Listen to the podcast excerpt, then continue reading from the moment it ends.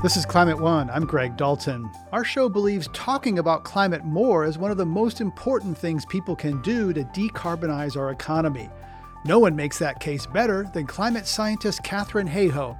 In her new book, Katharine Hayhoe argues that when it comes to changing hearts and minds, facts are only one part of the equation. The biggest problem we have is not the people who willfully decide to reject 200 years of basic science. The bigger problem is the number of people who say it's real, but they don't think it matters to them. Dr. Hayhoe has spent years working to help people understand climate science and why it matters to them. But with the IPCC's latest dire projections, where does she still manage to find promise? Every action matters, every bit of warming matters, every choice matters. And that is scary, but it also offers some hope because we have the opportunity to truly alter the future of our planet. Before we get into that conversation, we're continuing our look at the countdown to the COP26 summit. From the Kyoto Protocol in 1997 to the recent Green Deal, the European Union has consistently been at the forefront of the global climate effort, pursuing progressive policies and emissions targets.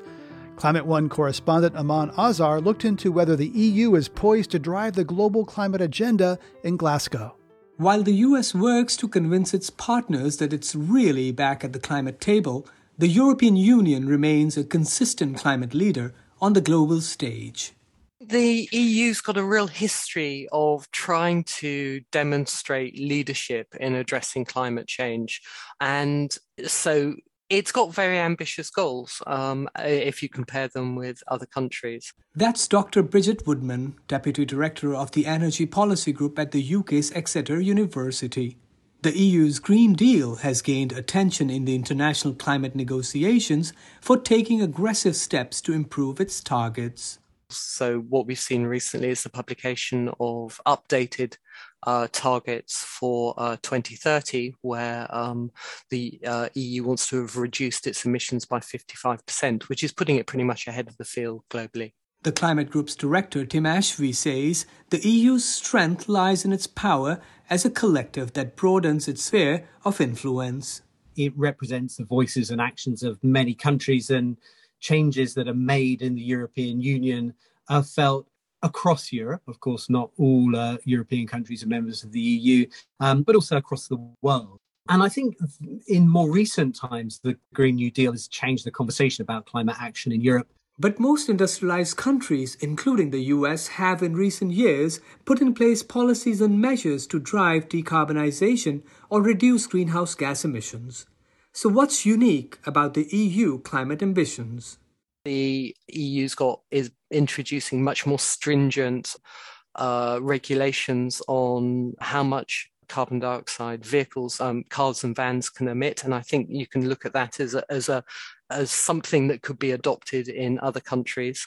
Um, I think another area where the um, EU stands out is the scale to which it's put in place support for the deployment of renewable electricity generating technologies. The US and EU have set similar emissions reductions targets. The difference lies in policy implementations, says Daniel Wenig, head of Swedenergy in Brussels. The US has many more means to implement policy because it's one country. You have the EPA, Environmental Protection Agency, and you have federal taxes. EU does not have joint taxes in, in the same way, and they, it's required unanimous decision making for taxes. So therefore, EU has gone for sort of market-based reduction system of EU ETS, and then more have national targets. Experts agree that the EU's climate ambitions are anchored in concrete legislation and policies put in place through measures such as Green Deal to achieve net zero as quickly as possible. But some of its policies, such as a carbon border adjustment mechanism, which would put a carbon price on select imports, are also contentious, says Bridget Woodman. It's an important step both in terms of consumers recognizing that there is a price to pay for carbon emissions. Um, and it's an important step also for politicians to realize um, in, in, in, in countries seeking to import um, things into the European Union that actually they have to think about how their goods and services are produced. So I think it sends out a very strong message.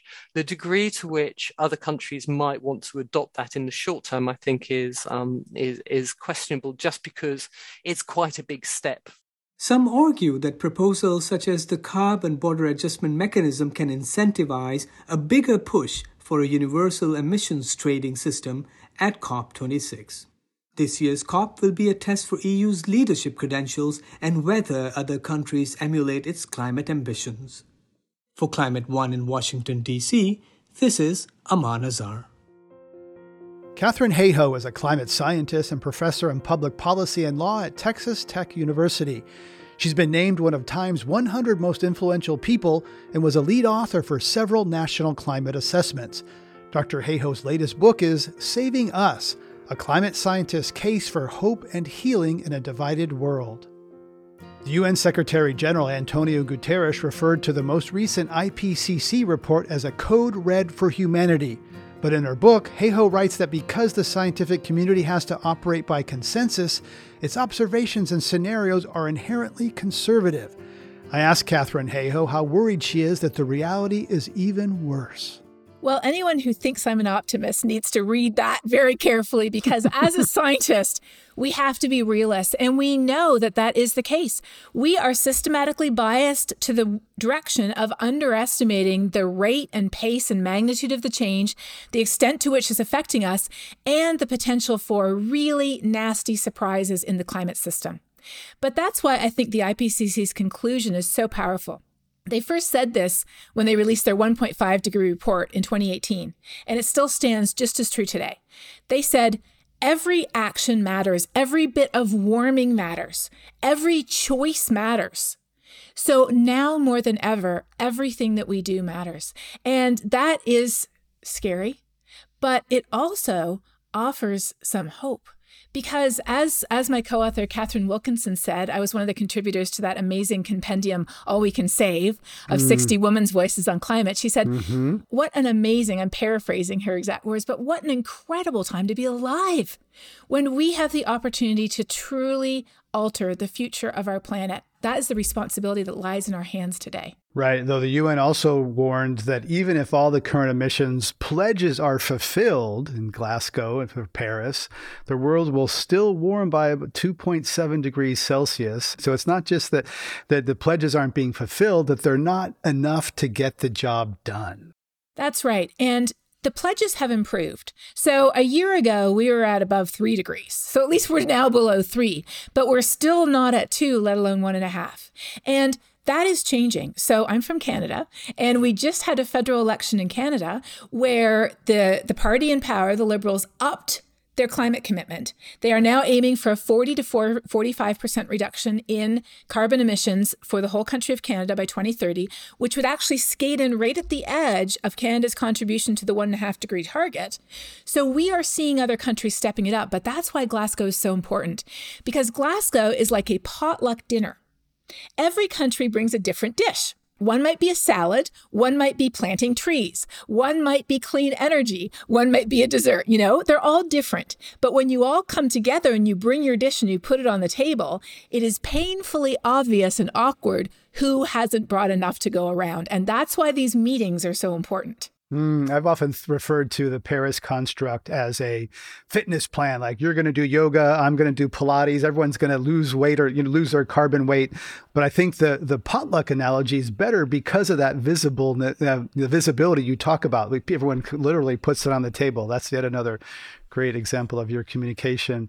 You note that the parallels in terms of politicization of the response to COVID and climate, they're both collective response challenges. They're both invisible threats. Some are, you know, COVID can kill you directly.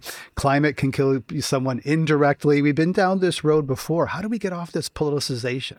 Well, that's exactly how I had to start the book out because here I am writing a book about climate change during COVID, and I was watching communication on COVID on basic things like masks and vaccines, which you might say this is not rocket science, people. We all have vaccines that we already had when we were children. Wearing masks is a very normal thing. And I watched it fall right into the same polarization pit as climate change. In fact, one of my favorite cartoons, and I say favorite because you kind of have to have some dark humor sometimes, is a cartoon of two medical professionals standing by a door labeled COVID saying, Well, surely if we just tell the facts to the American people, they'll do the right thing. And then you see two scientists by a door labeled climate change who are literally rolling on the ground laughing. Right. And so that we'll talk about the limitation of facts later, but this does get to sort of, um, you know, threat uh, risk assessment you know, our, and you say that our collective threat meter is unbalanced. On the one hand, people see climate as as distant, right? But distant threats from government action to curtail the climate as imminent. So, you know, the bad things are happen uh, far away, but the cost and this perhaps sacrifice or inconvenience happen here and now. So let's talk about how people react to that spatial difference. That's you know, oh, I have to pay something today for a future benefit well, psychological distance is one of the biggest barriers we have to understanding why climate change matters to us. We as humans have this built in sense of just sort of pushing risks off. If we see them as being distant in space, happening over there but not here, distant in time, happening in the future but not to us, distant in relevance, happening to people who care about that, but not people like me who care about this, and also being abstract, like global average temperature, instead of my house being burned down by a wildfire. Climate change ticks every single one of those boxes. In fact, if you look at the Yale um, program on climate communications uh, public opinion maps, which are just absolutely fascinating, they have opinion for each county and each congressional district in the United States, and they even have some maps for Canada. And they ask people a series of questions. So, as of last year, well over 70% of people said climate is changing. It will affect plants and animals so non human species, right? Not relevant to me. It will affect future generations, distant in time. It will affect people in developing countries, distant in space. And then they asked, will it affect you? And all of a sudden, the number plummets by more than 30%. That is psychological distance, and that is the biggest problem we have. So I know that the dismissives get the most airtime. I know that the people who say climate change is a hoax, they get the most airtime. But they're only 7% of the population. The biggest problem we have is not the people who willfully decide to reject 200 years of basic science. The bigger problem is the number of people who say it's real, but they don't think it matters to them. Because if you, you can say, sure, it's real, but if, if it doesn't matter to me, why would I want to fix it? Yeah, that's the disengaged part, and that part has been growing. The part of the Yale Six Americas, a spectrum. We tend to think of it as a binary: you believe, you don't, and you right. It's not a belief; it's a fact. So that disengaged part, there's a there's concern and alarm, but that disengaged part, I think that's right. That there's a lot of people who say, "Oh, it's the uh, it's the denier's problem. If they would just flip, this thing would open up and be solved." But there's lots of people who are who acknowledge it, who don't deny it, but they're not really taking it into their lives or or or into their to their their daily action. I think also one reason people avoid talking about climate because they don't want to engage in conflict. You have all these strategies for connecting with people who disagree and still you receive hate-filled messages from people who don't even know. How do you deal with that? Well, I get these messages every day. Today was a bit on the high side, so I've had at least 25 today. Most days I get one or two. and they come from dismissives. They come from people who, my personal definition, which I probably mentioned to you before, Greg, people who, if an angel from God with brand new tablets of stone saying global warming is real appeared before them, it would not change their minds. So, why would I think I could? So, I don't start a conversation to argue. And if somebody argues with me, I respond once. And if they continue to argue rather than using the resources I provided, I'm done. I step out. Because if we begin a conversation by disagreeing over something, it is very rare. It's not impossible, but it is rare for it to end in a positive direction. But here's how we can flip it on its head. If we begin a conversation from the heart rather than the head, if we begin a conversation with something we agree on rather than something we disagree on, if we begin a conversation by esteeming the other person rather than implicitly judging them, as so many conversations begin today, that conversation starts off with so much potential and can end in an incredibly surprising place. And in my book, I tell so many stories about these different conversations that have happened in different ways and ended up really in unexpected and incredibly hopeful perspectives and points of agreement. Because when it all comes down to it, we're all humans, we all live here. You're listening to a Climate One conversation with climate scientist and author Katharine Hayhoe. Coming up, how to connect on climate change in a more effective way. Everybody has morals. Everybody has values. Everybody has reasons why they make decisions. And if we take the time to get to know them, most times they are values we can esteem. They are priorities that we can respect. And if we connect climate change to what they already care about, immediately we're talking on their terms, not ours. That's up next when Climate One continues.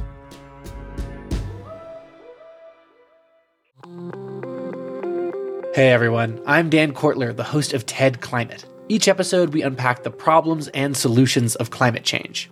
This season of the show, we're getting into some big ideas that make us optimistic about the future, like meat grown from cells and leather made from mushrooms. And the best part, we look at how building a greener future can be an upgrade instead of a sacrifice. Find and follow TED Climate wherever you're listening to this. This is Climate One. I'm Greg Dalton, and we're talking with Katharine Hayhoe about communicating climate science, particularly to those who doubt it. In her new book, Saving Us, she writes about visiting a Rotary Club in Texas and what she learned from that experience. So, I was invited to speak to our local Rotary Club for the first time. And I had carefully prepared a presentation that uh, connected with who people were and where they lived. So, I talked all about Texas because we all lived in Texas. But I walked in and I see this giant banner, you know, up in the lobby that says the four way test. Is it the truth? Is it fair? Is it beneficial to all concerned? And I looked at this, I thought, that's climate change.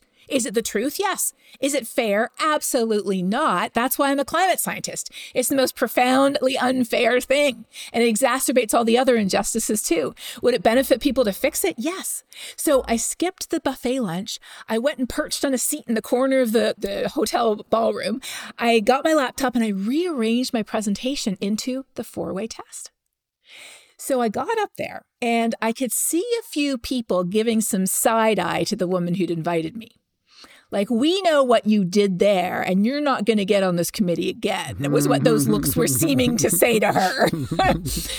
and there was a lot of sort of folded arms and leaning back. You know, I'm just going to give her the, you know, I'm going to give her this time because that's what we do, but I'm not going to agree.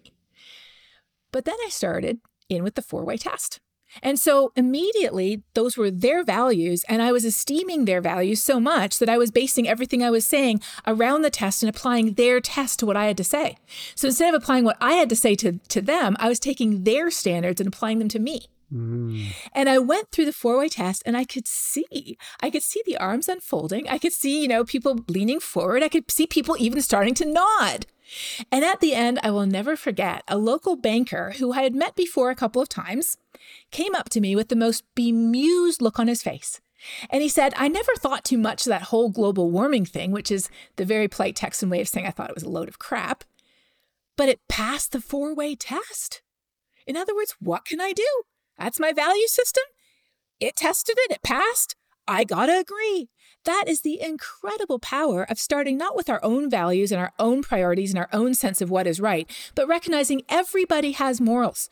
Everybody has values. Everybody has reasons why they make decisions.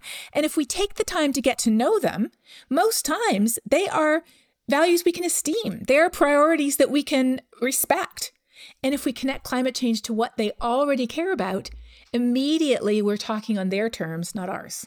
Right. You know, the person, one of the people we both know, Ed Maibach, who's a researcher uh, in climate communications, talks about a neighbor who mentioned every time that he would talk to her that she was a, a Goldwater Republican and never, never, never mentioned climate. But one day he, she came to him and, and uh, they opened up a conversation. So it was getting to know each other, trust, messengers, all the things that I think so many people start with preaching and converting and, and, and talking rather than listening at the beginning of conversations. Uh, tell us about your uncle who dismisses climate disruption and the make the mistake you made trying to persuade him. Well, so so my uncle um, had been having conversations with my dad for quite some time. My dad is a former science teacher himself, and so finally he sort of got up ahead of steam and decided he was going to email me all his objections. So he emailed me a very long list of objections to do with the basic science because he's a very smart man and he's very educated. And so his his arguments were couched in, you know, very technical language related to the absorptive properties of, of greenhouse gases and their infrared vibrational and rotational bands and so on. Fortunately, since I'm an atmospheric scientist, I could understand what he was saying. and so I made the mistake of replying factually to all of his objections. Mm. So I said, Well, that's a good question, because, you know, it is a good question. Even if it was answered 200 years ago, it's still a good question because somebody asked it 200 years ago, right?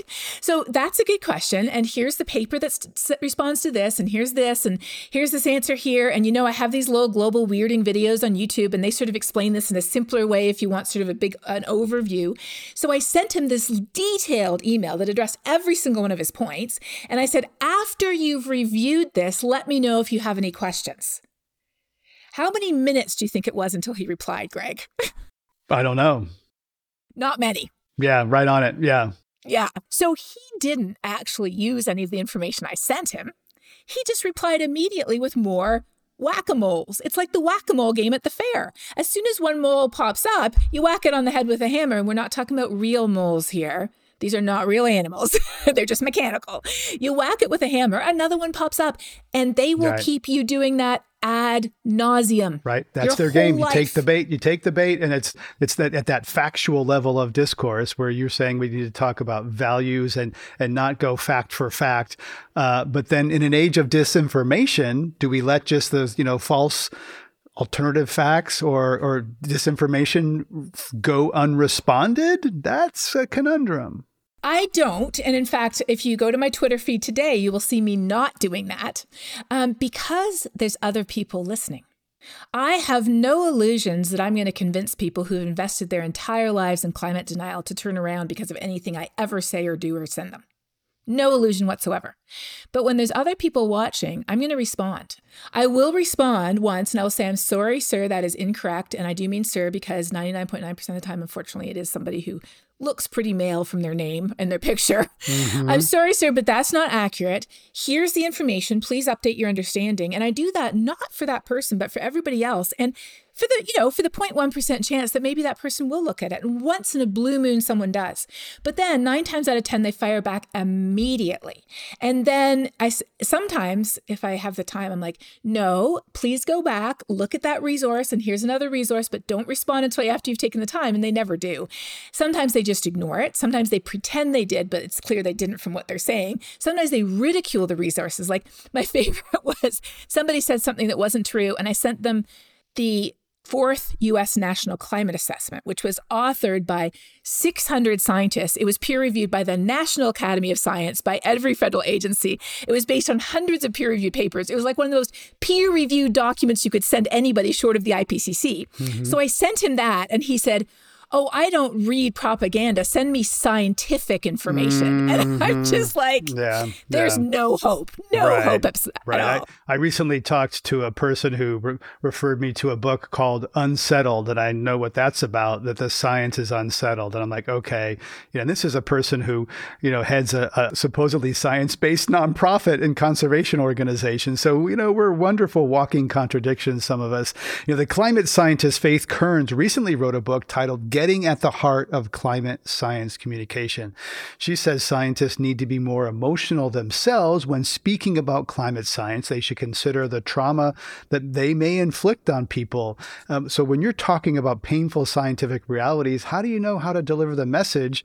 And, you know, it seems like an odd thing to ask scientists to be more vulnerable and emotionally open when they're being attacked all the time. Is that possible or advisable? Well, you're absolutely right. We are. And we have our own emotions too, obviously, about what's happening. But I think that um, there's two examples, I think, of, of times when I personally, when I've seen somebody else who I really respect sort of open up emotionally, and the impact that has had has just been incredible. So I am part of an organization called Science Moms. I helped to co found it along with about 12 of my fellow scientists. And we're all mothers. And that's a big part of why we care about climate change.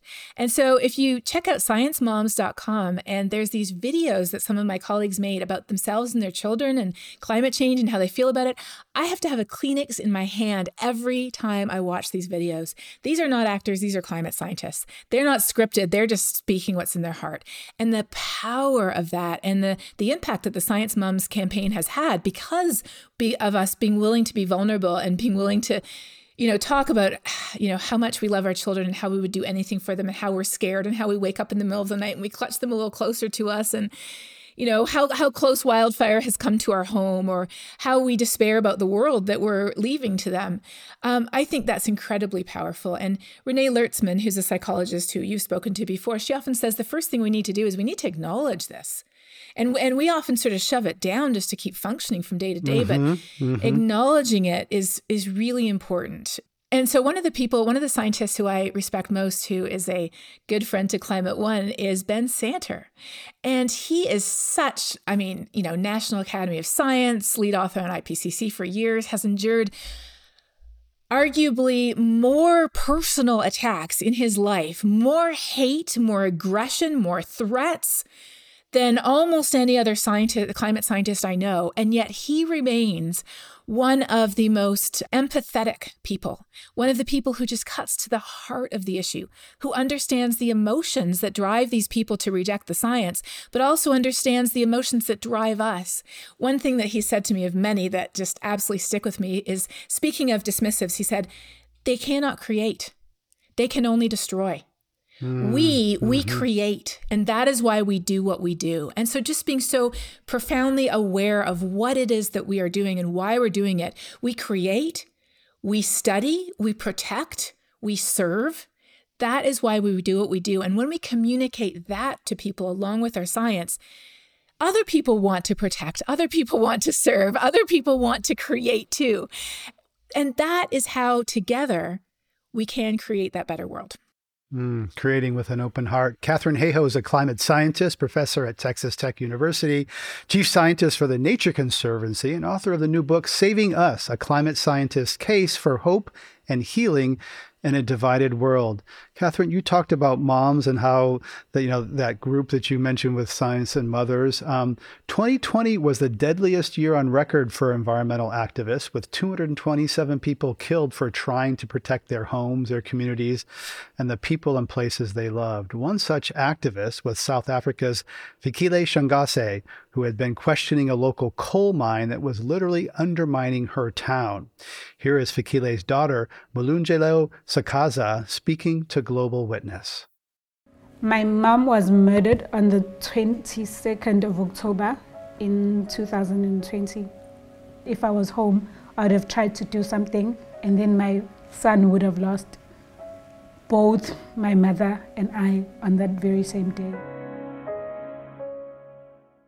After my mom's murder, community members are mostly scared. We are afraid to even ask questions at a meeting about electricity, at a meeting about water, at a meeting about schools, because you don't know what might cause you to be a target. I don't believe that my mom's murder should cause us to be silent. I don't think her legacy will, will live on if we live like that. I think she wouldn't have wanted us to just give up. Katharine Hayhoe, you said you've gotten used to being hated yourself. What's your reaction as a as a mom and daughter to stories like that? I mean, I'm wiping away tears right now because as a mother, I mean, you know that that her mother would have done anything to protect her and she mm. did. That's exactly what she did. Mm. And that's yeah. why we all fight is for that better future. Um, it reminds me of a P.D. James novel that I quote in my book called Children of Men. And it talks about how a global flu pandemic sweeps around the world. And as a result, people can no longer have children. Gradually, the number of babies being born dies off and dies off until there's no more children. And children are what embody our hope. Children are literally the physical embodiment of our hope for the future they are what carry ourselves into the future. And so in that book, one of the characters said, one would be willing to suffer and even to die for the hope of a better and more just and, and, and, and better future.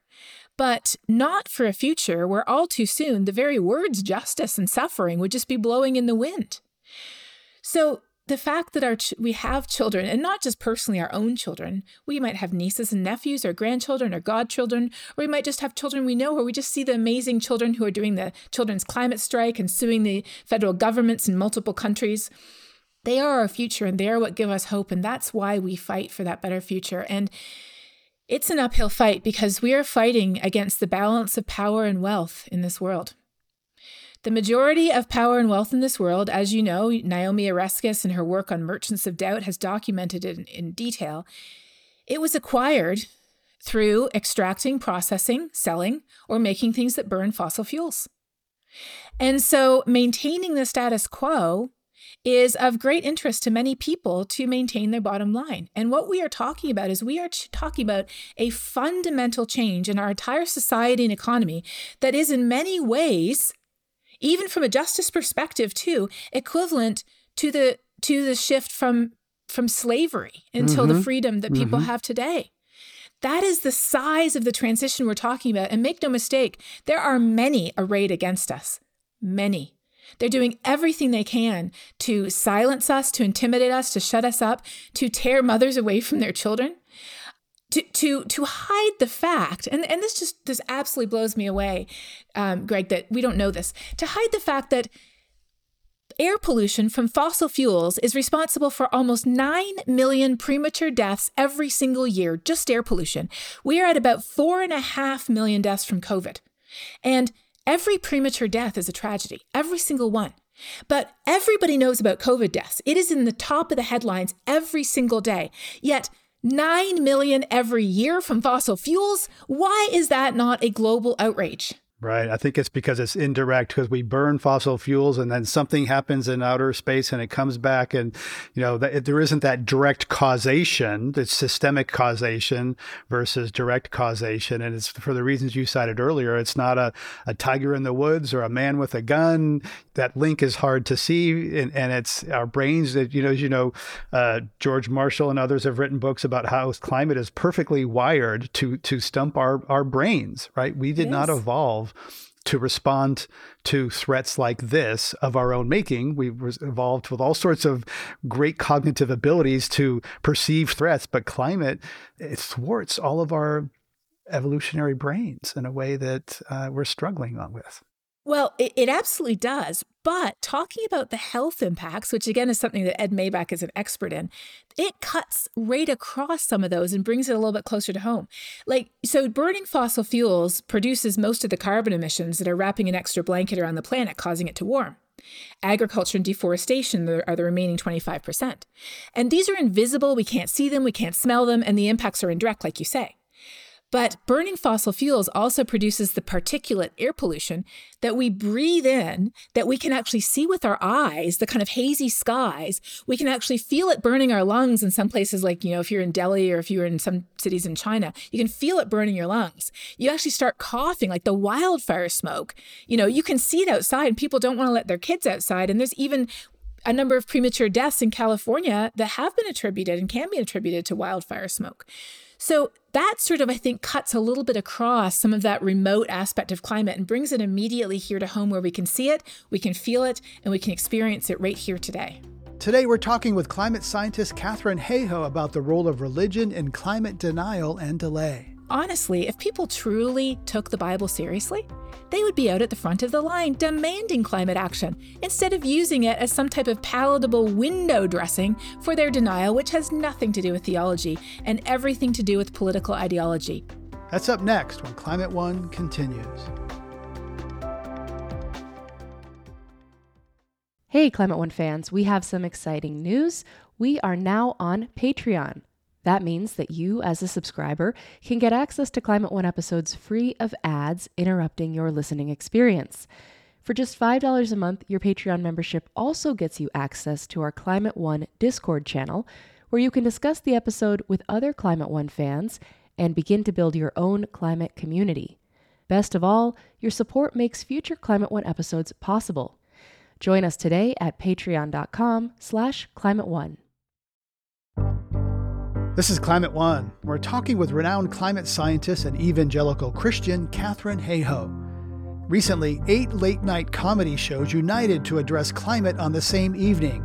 Hayhoe was featured on Jimmy Kimmel Live, which began with this Global warming. It's not global warming.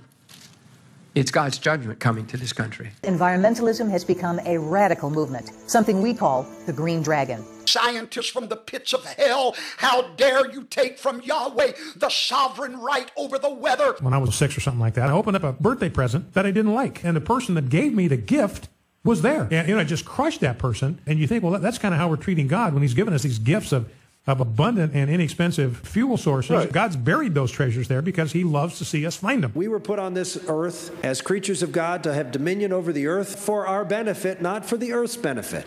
That was Reverend Jim Bakker, Janet Parshall, Pastor Shane Vaughn, Calvin Beisner, and Senator Rick Santorum. Katharine Hayhoe, as a devout Christian, what did you think when you heard those quotes invoking God dismissing climate reality? I thought they haven't read the Bible because that's not what the Bible says. And what does the Bible say that, that you think they misquoted there? Well, first of all, in Genesis 1, chapter 1, which is at the very beginning of the Bible and the Torah, it says that God gave humans responsibility, and the old fashioned word is dominion, mm-hmm. over every living thing on this planet. And the word, that same Hebrew word, it's actually a Hebrew word that says rada, and you and you look for where else it's used. And in other places, it's used to denote a ruler who cares for the needy and the helpless, who watches out for those who are marginalized, who takes care of them and lifts them up. So it's very clearly not about raping and pillaging. It's very clearly about being responsible for, being a good steward for, um, caretaking. So we weren't given dominion for us. It says we were given dominion for the other living things, which of course include humans as well. And then at the very end of the Bible, it literally says God will destroy those who destroy the earth. And mm-hmm. in between, all the way through, it's all about caring for the most in seemingly insignificant aspects of creation the lilies of the field, you know, the birds and the butterflies. The least of these, the young children, the poorest and most vulnerable, the orphans and the widows who in those days had no protector. So, honestly, if people truly took the Bible seriously, they would be out at the front of the line demanding climate action instead of using it as some type of palatable window dressing for their denial, which has nothing to do with theology and everything to do with political ideology. They don't want to fix it. But if I say I don't want to fix it, and but it's real and it's affecting the poorest and most marginalized people as well as all of God's creation, that would make them a bad person. So instead, they come up with religiously piousy sounding arguments, which are so full of holes that as soon as you open the Bible, they fall right apart. But unfortunately, they do so to deceive so many who, who don't crack a Bible either. Mm. And that dominion often sounds like domination, right? Which mm-hmm. is a mm-hmm. very male, patriarchal kind of thing. You said you were part of that group of women who said all we can save. Uh, you know, how much is you know religion and fossil fuels and patriarchy all tied together? Oh, it absolutely is. And it goes back a long way. You go back to the discovery of oil in Pennsylvania, there were ministers writing about how it was God's gift to humans to subdue the earth. This is not new. Humans were humans whenever they were alive. And the the actually the connection between American religion and politics goes all the way back to the American Revolution when people first parted ways with the religious hierarchy of the churches that were originally based over in the UK for the Anglican or Episcopalian church and over in Rome for the Catholic church. So as they began to part ways, that's where individualism rose up. That's where my opinion is better than your fact or your centuries of study came from. And that is where it has actually ended us up today in a place where, as Isaac Asimov said, he said, you know, a dangerous thread of anti intellectualism runs through through uh, American life to where people literally think my opinion is better than your fact. And today, updating it, my Google search is better than your peer reviewed paper. You say that you are a climate scientist because you are a Christian. What do you mean by that? Well, I was planning to study astrophysics.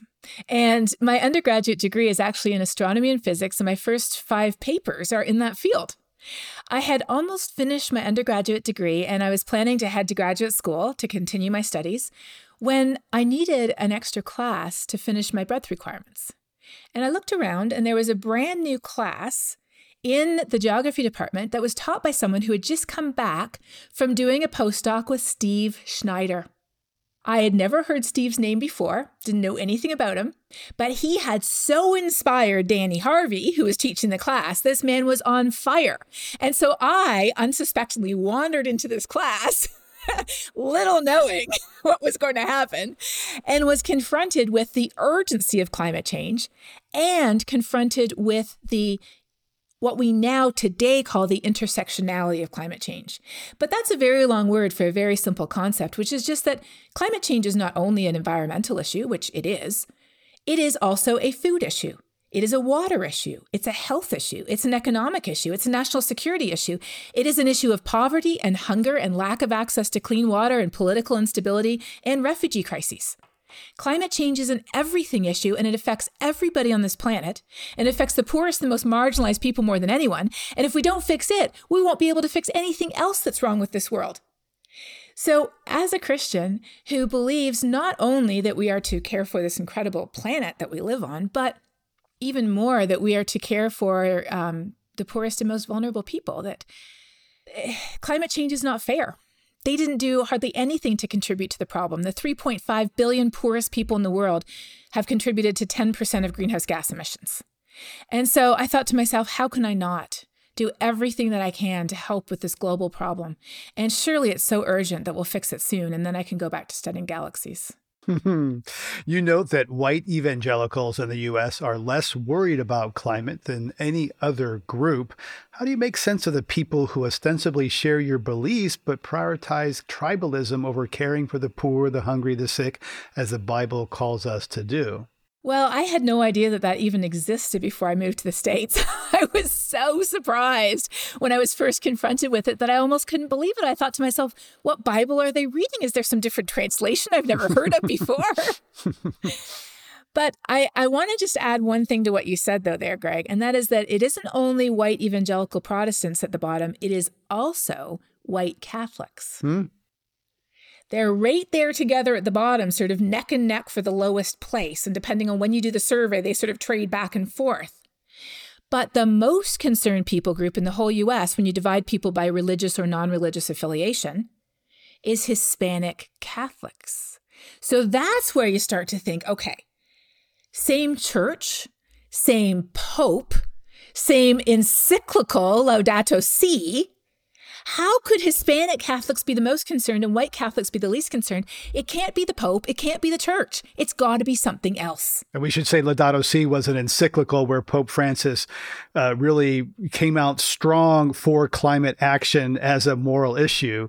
And so you're, you're saying that why Hispanics, okay, did they read Laudato Si? Did they pay more attention to Pope Francis than, than others? Or is it something else? Oh, well, yes, I think they do pay more attention to Pope Francis, clearly. Um, but John Evans, who's a sociologist at UCSD, he when he saw these poll results starting to come out back in like the um, early 2010s, he said, as a sociologist, well, I'm going to try to untangle why that is. Is it really where people go to church that is is that the tail that's wagging the dog, so to speak? Is that the driver of this? And it turns out that that is simply a symptom or a characteristic. The driver is, and you can probably guess, it's no surprise, the driver is politics. But it's gotten to the point in the United States where some people, many people, have written their statement of faith, so to speak, metaphorically speaking, based on their political ideology rather than the Bible. And if the two come into conflict, they will go with their politics over the Bible. As an example, during the election when Trump was elected as president, they polled people coming out afterwards and they said, Would you consider yourself to be evangelical? And of course, many people said that they were. And then they asked them one more very telling question that people who ask polls say this is the question that sort of defines the sheep from the goat, so to speak, in terms of who's actually serious about their faith. They said, How often do you go to church? And about half the people who self identified as evangelicals who had voted for Trump said that they don't go to church at all. So that's why, in my opinion, they're not evangelicals, they're political evangelicals or just political Christians, or they're just political deists, to be totally honest, because I'm not quite sure what God is actually being worshiped there. There's some sort of political deists that have put an icing of Judeo Christian faith around their politically motivated beliefs and written their own set of Ten Commandments, which begins, Thou shalt always vote Republican, and continues on down the line. And somewhere in that Ten Commandments, I'm pretty sure it has, Thou shalt attack anyone online who dares to suggest differently. So that's the situation we're in today. And unfortunately, these people are all mixed up. I mean, in a given church, you could have people who take the Bible seriously. You could have people who would like to, but they don't even know what it says. And you can have people who are entirely living their lives based on their political ideology. No one really knows what being a Christian is anymore today. Yeah, I like that idea, that term sort of political evangelicals rather than you know, as, as much as, as anything else. We're talking with Katharine Hayhoe, climate scientist at Texas Tech University and author of the new book, Saving Us. So I think we often forget, we get so focused on the on the impact, you know, that my flying won't do anything. And I think that prevents people from acting. If they thought more about the feeling, then they would do more because that there's that defeatism that seeps in, you know, individual action. Let's be honest, you know, my electric car car you're not flying is not going to say, you know, do it. But there is other reasons to take action. Oh, completely. And action changes us. Action imbues us with a sense of efficacy because we can see the immediate result of the choice we made. It gives us something to talk about with someone else that they feel like they can do too. Like in my book, I talk about how I was giving a sermon at a church in Toronto just before COVID, actually. And I was talking about all the simple things that we can do and then talk about it. And as I was standing by the door, I was listening to people as they walked out. And one woman said to another, I've always been worried about climate change and I never knew what to do about it. So I did nothing. But now I know the first thing I can do. I can eat the Christmas leftovers because food waste is a big part of the problem, and it is.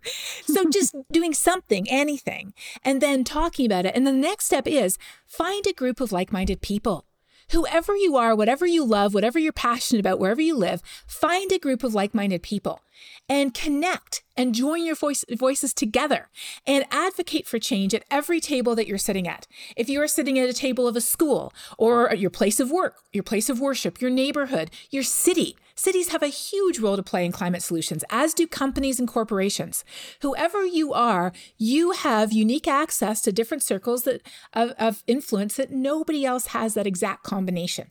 And that's why using our voices truly is the most important thing we can do to knock over the first domino in the chain that eventually will lead us to a better world. Um, in my book, I talk about a man called Glenn who watched my TED talk when it came out in December 2018. And then in May the following year, so like barely six months later, I was speaking near where he lived. And he took the train in to see me speak. And he said, I really wanted to come meet you because I've been worried about climate change for a long time. But after I heard your TED talk in December, I decided I was going to talk about climate change in my town. So I started to have conversations with everyone I knew about climate change and why it mattered to us and what our town could do about it. And I've kept a record of those conversations. Would you like to see it? So I said, Sure. This was a new one. So he reached in his leather satchel and he pulled out a sheaf of papers. And I was expecting maybe 70 or 80 names. Well, Glenn had tracked who everybody else had talked to too, because he got them to do it too. He now has over 12,000 names on his list. And after only five months, he had about 10,000 names. And Within a year of starting that Have a Conversation About Climate Change campaign, his city council had voted to declare a climate emergency, and which is what they do in the UK. It was in the UK. And then they had voted to put 20 million pounds, which is a considerable amount for a relatively small town, towards a climate action plan. And it all began with one man deciding to have conversations using his voice. I mean, if he could do that, imagine what the rest of us could do. Right, the power of one voice. And the UK is one of the leading countries when it comes to commitments and under the Paris Climate Accord. The UK is, is uh, has in quite a strong position.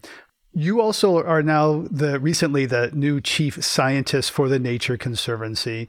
A Bloomberg story last year had this title, quote, How the Nature Conservancy, the world's biggest environmental group, became a dealer of meaningless carbon offsets. It chronicled how JP Morgan, Disney, and BlackRock invested in forests to offset their corporate carbon footprint, but the forests were already protected by the Nature Conservancy and not in danger of releasing their stored carbon. TNC was a effectively enabling corporate greenwashing. This was before you were there, uh, a couple months before you arrived. As a person devoted to facts and science, what are you doing to ensure such hollow measures don't happen again at the Nature Conservancy? Well, I absolutely am devoted to facts and science, and so I saw that article before I before I uh, joined the Nature Conservancy, and that has definitely been the topic of discussions, which have showed, as you probably know, Greg, there's always two sides. And in that case, of course, we need to be more rigorous with our carbon uh, credits because, first of all, carbon in ecosystems in the soil is a good thing. And there's a hundred times more carbon there than we humans have put into the atmosphere since the dawn of the industrial era. So the concept of conserving, restoring, protecting, and in some cases replanting ecosystems to take carbon up from the atmosphere or to prevent it from being released, that concept is a valid concept. And it's a really important concept that's going to help us get to net zero. There's no way to get to net zero without that. But at the same time, you definitely want to avoid you know, getting credit for something that you're already doing.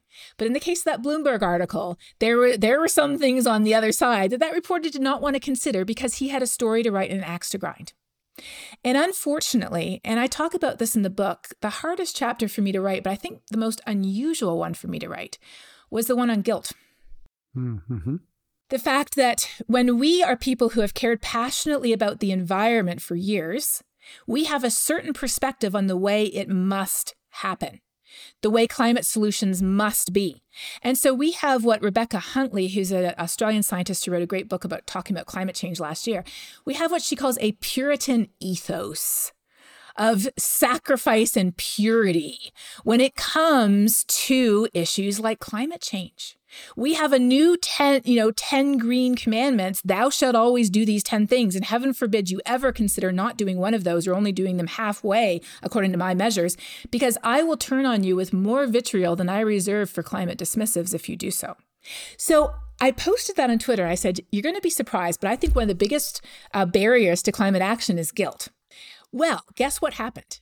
not not from people who read that tweet from people who just saw me appear on social media i got um, guilted and i counted between between when i posted that and between 11 a.m which was the last time i saw i got guilted 12 times this is what I call the the purity police. They're on you. Totally. Right? The purity police is after you. I, I got guilted for um, writing a book. I got guilted for talking about climate change too much. I get guilted for smiling too much. I get guilted for being doomer too much. I get guilted for what they think I do or don't eat, and what they think I do or don't plant, and what they think I do or don't drive. They never stop to ask. They just automatically guilt. And I mean, I can tell you, none of those 12 guiltings made me feel anywhere near remotely like doing more of what they thought I should be doing.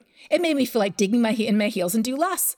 And so when we circle the wagons, and I think it was Obama who actually talked about this quite a bit, when we circle the wagons and sort of start in a circular firing squad, when we're shooting at the people who are really trying to do the right thing and maybe not perfectly or up to our standards, and it's always good to call attention to things because we want to be doing this as openly, transparently, legitimately as possible.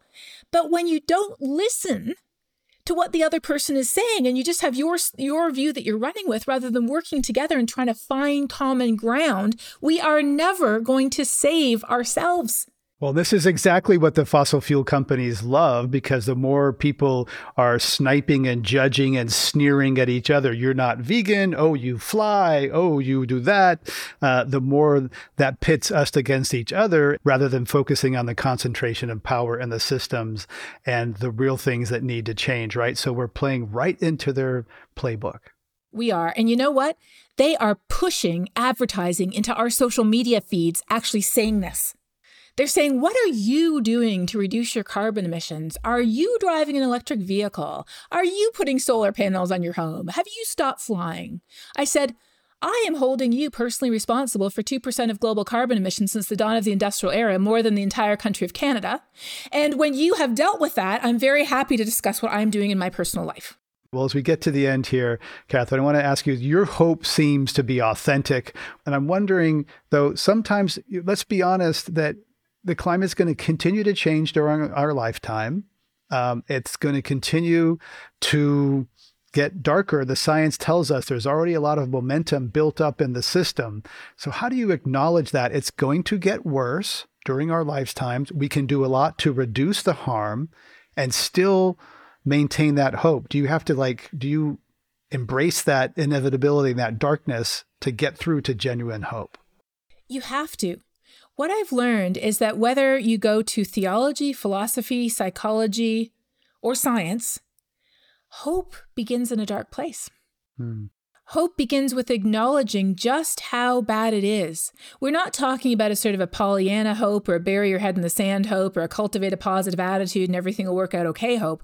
We're talking about real hope, muscular hope, rational hope.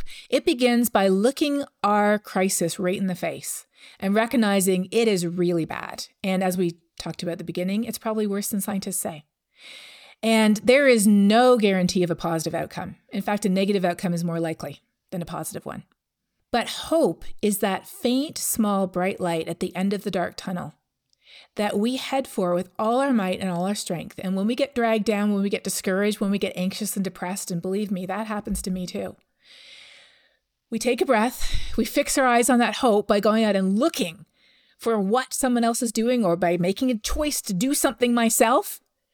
And then we pick ourselves up and we keep on going because what is at stake is too valuable to lose.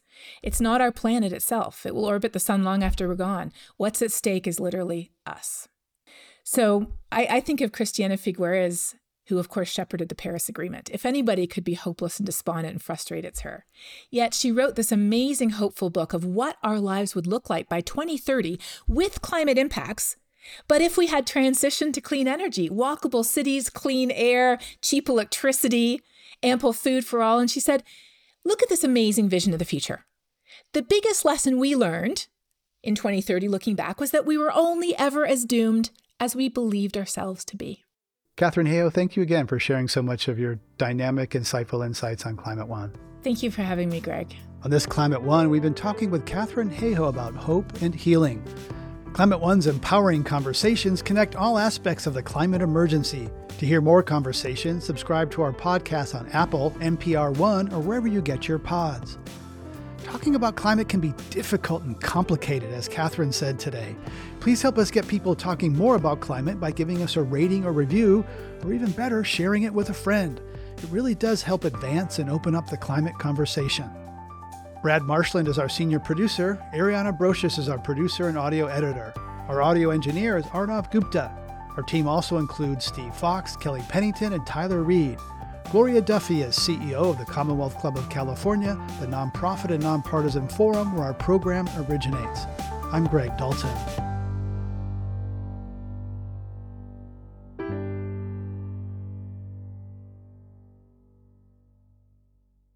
Hey, Climate One fans. We've all gotten used to a subscription model for paying for the things we really value. Here at Climate One, it's no different. We produce this show every week for free, and now we're offering you an opportunity to get our show free of ads.